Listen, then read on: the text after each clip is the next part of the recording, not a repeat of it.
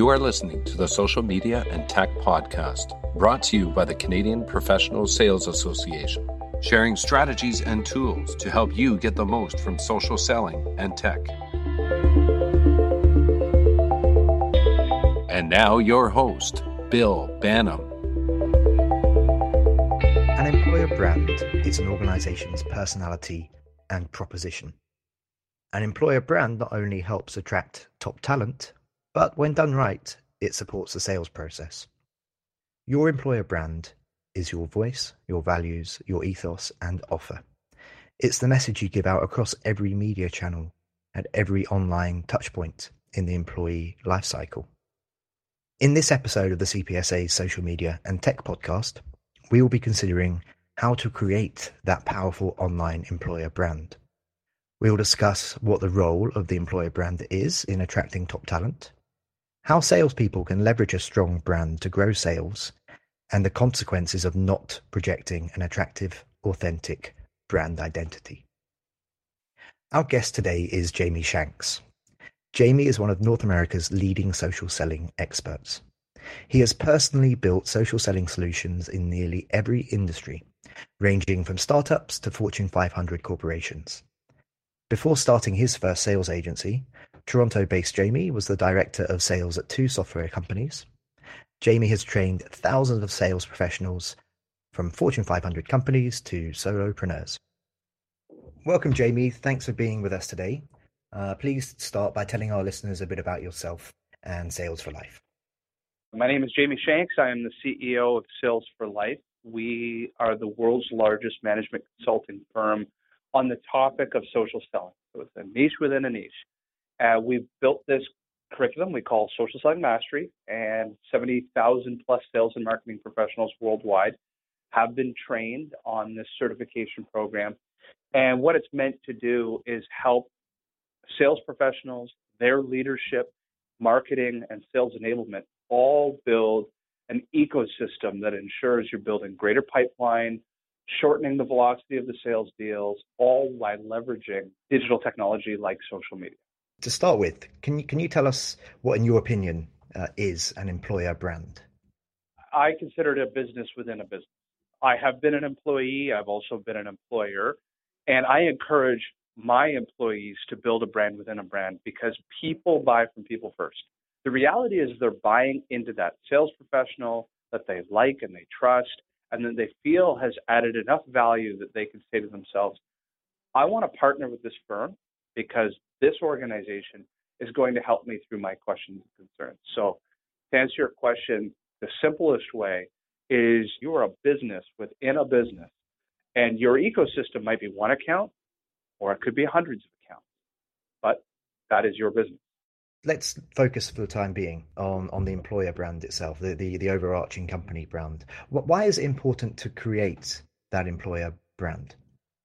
Because the reality is the mind share of the customer is being pulled in a thousand directions. It used to be where the customer would bring in a business and then that business was providing new ideas and insights in the boardroom, right? Now it's caveat venditor. Let the seller beware that the employer, the business, could be Googled, can do competitive analysis online. The reality is the buyer knows as much about the business as they think they need before they need to place a call or do business with that company. As an entrepreneurial business, you have to recognize that the mind share of that customer is being pulled not only to your direct competitors, but to like minded businesses and other initiatives. You're fighting for wallet share. And wallet share requires you to be top of mind at all times. Otherwise, like a cat with a string, it just migrates to other places. You, you write a lot on the Sales for Life blog about how social selling isn't really about selling per se. Rather, it's about having real conversations, understanding the needs of the long tail uh, of audience niches out there. How does this a principle of authenticity and being seen as a resource show itself in an employer brand strategy? I think back to how we started this business, and I recognized that I needed to be what's called a content concierge. So at the time, it, it, whenever an organization goes through a digital transformation, a lot of the ideas and the intellectual property and the insight, they're not accustomed to to, to putting out in the public market. So this is a new venture for them. So what they'll end up doing is curating other people's great ideas. So your first step is you could say to yourself, okay, I need to idea, identify who my ideal customer is, and I need to be the gateway of bringing them new ideas that they frankly never would have found on their own or thought of on their own, or I've I've kind of pushed them off their status quo. And so the the employer brand has the ability to be that digital newspaper. That's all it is. You, you become this digital newspaper in which the customer can learn about a topic, and over time you can then start shaping your own original insights based on derivatives from other people's curated insights. Let's now switch tack a wee bit and, and, talk about the attraction of a of an employer brand to potential candidates.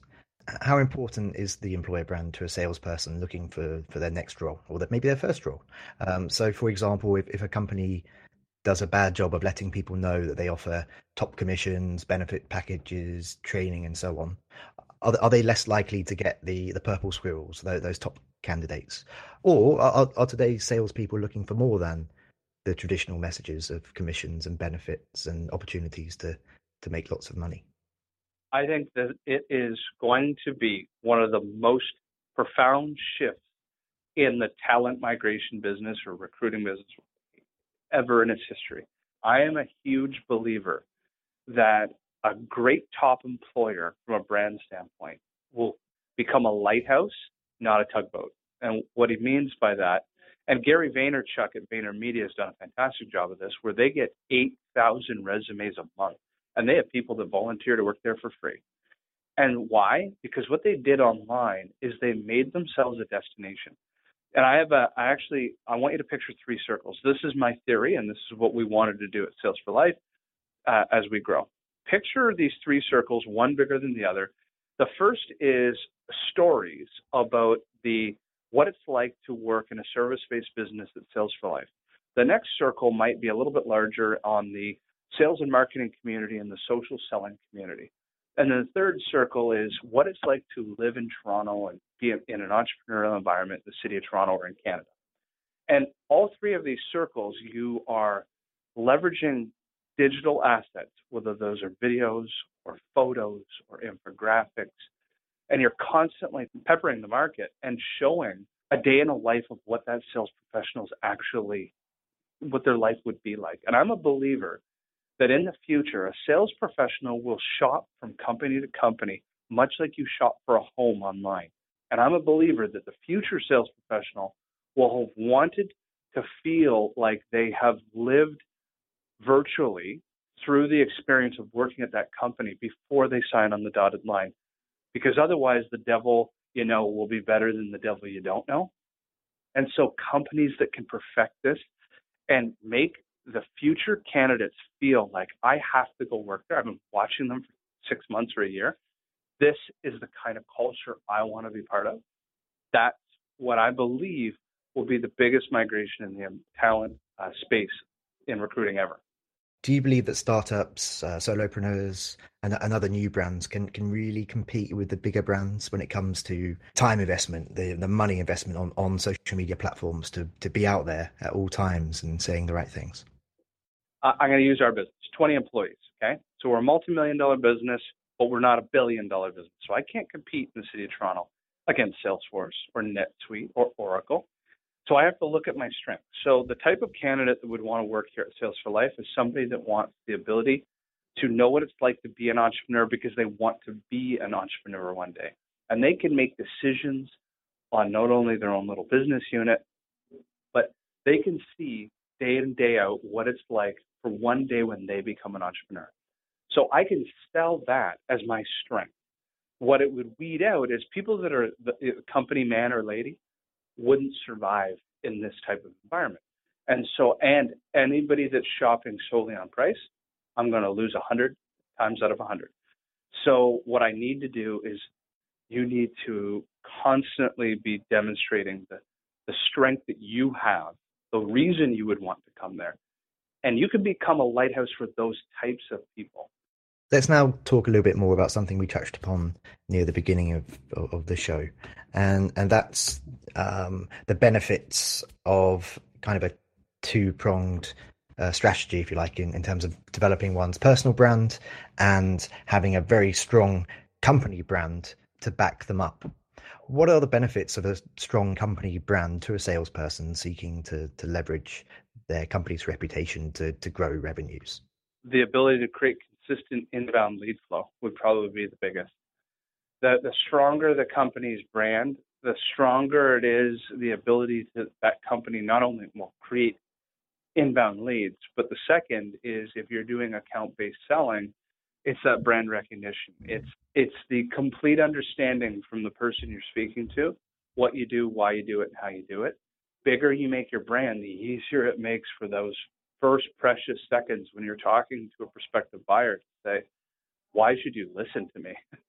what are the possible consequences of a, of a weak or poorly maintained online company brand uh, in terms of uh, a salesperson seeking to leverage that brand to, to grow the revenues? Yeah, and I feel sorry for sales professionals who are in, in a position where they're working for a company that has little to no brand recognition and has no interest in changing their digital presence and are perhaps competing against bigger entities because you're fighting the ultimate uphill battle. You have a company that is trying steam or, or it's not even trying it's it has become incognito. Despite itself you, you as a sales professional have to like a sledgehammer bang your way into companies uh, and create awareness where you could have greased that process so much easier if you had been educating them engaging them online building a, a digital reputation so that you can identify the co- at first you can go after the companies that are showing expressed interest in your business. You now can concentrate first on the companies that are interested in you and then as you grow a you know a customer base you can then start doing account based selling where you're targeting the types of customers you want but it's typically based on the industries you best serve what two or three activities should a salesperson check in with their marketing team to to ensure uh, are, are happening there to reinforce that brand? One is going to be strategic, and one is going to be tactical. From a strategic standpoint, the marketing team has to recognize that the way they're being measured and the way that they're marketing today is useless. What I mean by that is the marketing team, if you were to ask them, pull them in a room and say, okay, um, I want you to try to figure out and ask us, sales professionals, what percentage of quota attainment, sales, like revenue and sales, do you think is being either directly influenced, created by marketing, sorry, sourced, or influenced and attributed by marketing? And marketing doesn't think like this, right? They're they're used to looking at impressions, clicks, and views, which are so leading indicator, uh, so you know top of the funnel, not what the sales professional is measured on, which is sales. So, from a strategic standpoint, you have to put the chief marketing officer and the chief sales officer in a room, and the chief marketing officer has to interview that sales sales leader and say, "Okay, uh, what is your sales quota this year? Uh, how many deals do you need? How many net new customers do you need to achieve that based on your average conversion rate? And what percentage of those deals did you think was going to come from my team, from marketing? Such a wake up call. But that shortfall is the delta in which marketing needs to think of themselves like a digital, digital agency and start building insights at the volume, velocity, and probability that actually give the sales team a, a fighting chance to hit sales quota based on what the sales team thought they were going to be delivered from marketing. So that's the strategic side. From the tactical side, the number one source for intellectual property in your company is your sales professionals. Your sales professionals are hearing the pitfalls, the objections, the best practices, the, the everything your customer is talking about is inside your sales professional's head. So what sales can do, and we call this window time, is book five minute calls with marketing professionals. Where marketing, just like this podcast, will ask them a series of questions. And the sales professional just needs to talk. But that conversation gets recorded. And you do this at scale. Sales rep one tells you the top three challenges that their customers are having. Sales rep two talks about five ways to implement X, Y, Z. And all of a sudden you record it, you move it from a recording to speech to text, and now you have a blog. And you do this at scale, and you can go from one blog a week to one blog a day, like us. And all of a sudden you become an insights factory. You start creating intellectual property at scale, and it's coming from the best source of intellectual property because it's the boots on the ground intellectual property. And now marketing doesn't have to make up blogs. They can just shoot out what sales knows is what the customer wants to hear. So I hope I, I hope that helped, kind of a strategic side and a tactical side. It, it was awesome, thank you. Yeah, and uh, I think we've identified one or two uh, potential subjects for for a follow up podcast with you in the future uh, around um, how to enhance the brand by better collaboration between marketing and sales, perhaps. Well, that, um, that is the ultimate for social selling. well, um, for now, however, uh, we're, we're, we're, wrapping up. So I'd just like to say, Jamie Shanks, thank you so much for joining the CPSA Social Media and Tech podcast today. Thank you so much for the invite. And listeners, until next time, this has been your host, Bill Banham, with the Social Media and Tech podcast. Thank you for listening to the Social Media and Tech podcast, brought to you by the Canadian Professional Sales Association.